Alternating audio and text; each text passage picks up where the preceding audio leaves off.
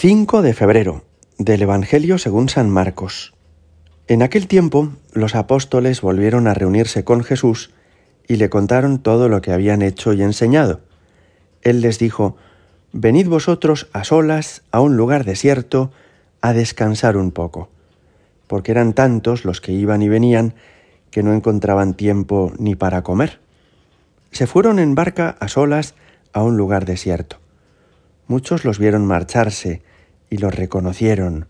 Entonces de todas las aldeas fueron corriendo por tierra a aquel sitio y se les adelantaron. Al desembarcar, Jesús vio una multitud y se compadeció de ella porque andaban como ovejas que no tienen pastor, y se puso a enseñarles muchas cosas. Palabra del Señor. Vamos a fijarnos hoy en tres palabras que aparecen en este Evangelio que acabamos de escuchar. Soledad, descansar, compadecerse. En primer lugar, dice el Evangelio que Jesús les dijo a los apóstoles, venid vosotros a solas, a un lugar desierto. Es decir, les conduce a una soledad, a un retiro.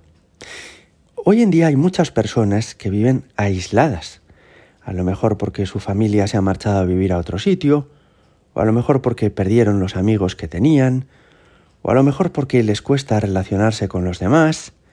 El aislamiento no es lo mismo que la soledad.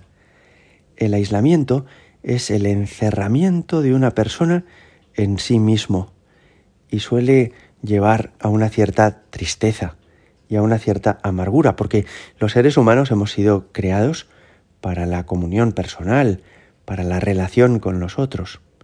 No es lo mismo el aislamiento que la soledad. ¿Y qué es la soledad? Que en personas que saben relacionarse con los demás, que disfrutan de la vida en común, a veces Dios les invita a una intimidad especial con Él. Eso es la soledad. no es, por tanto, quedarse sin nadie, es quedarse con Él, con Jesucristo. Y eso no lleva a la tristeza, sino más bien al revés, a descubrir con mayor profundidad a Dios, a gozar más plenamente de su amistad y a una paz y a una alegría inefables. Quedarse aislado es malo, buscar momentos de soledad es precioso. Así lo hace mucha gente, que se acerca a la parroquia a dedicar un rato a la oración, o a un santuario, o a una capilla de adoración perpetua, o a la capilla del hospital, o del colegio, de la universidad, es buscar al Señor en la intimidad. Fijaos que esto es algo tan normal y tan bonito que hasta en las parejas se busca esto. Es decir, cuando una pareja de novios o de esposos lo pasan bien en un grupo con amigos, han salido una tarde a hacer un plan, están con mucha gente, lo pasan bien, disfrutan, pero después buscan sus momentos de intimidad, sus momentos en los que ya no haya nadie más, sino que se queden ellos. Bueno, pues esto es lo que el Señor invita a los apóstoles a vivir con Él. No es aislarse, pero sí es buscar la intimidad con el Señor, en la soledad. Todavía en el presente, no solamente los monjes o las religiosas, tienen momentos de intimidad, sino que también todos los fieles laicos, los seglares, pueden buscar días de soledad con el Señor, en ejercicios espirituales, en cursos de retiro, en momentos de vivir así, especialmente unidos a Dios en la soledad. La segunda palabra es que les dice, venid a descansar un poco. Jesús no quiere, por tanto, que estén permanentemente trabajando sin parar, dando cada vez más rendimiento y viviendo angustiados o estresados, sino que desea que ellos descansen. Y descansen de verdad, que es un descanso del cuerpo, del alma, del corazón. Podríamos preguntarnos esta mañana, ¿yo he aprendido ya a descansar?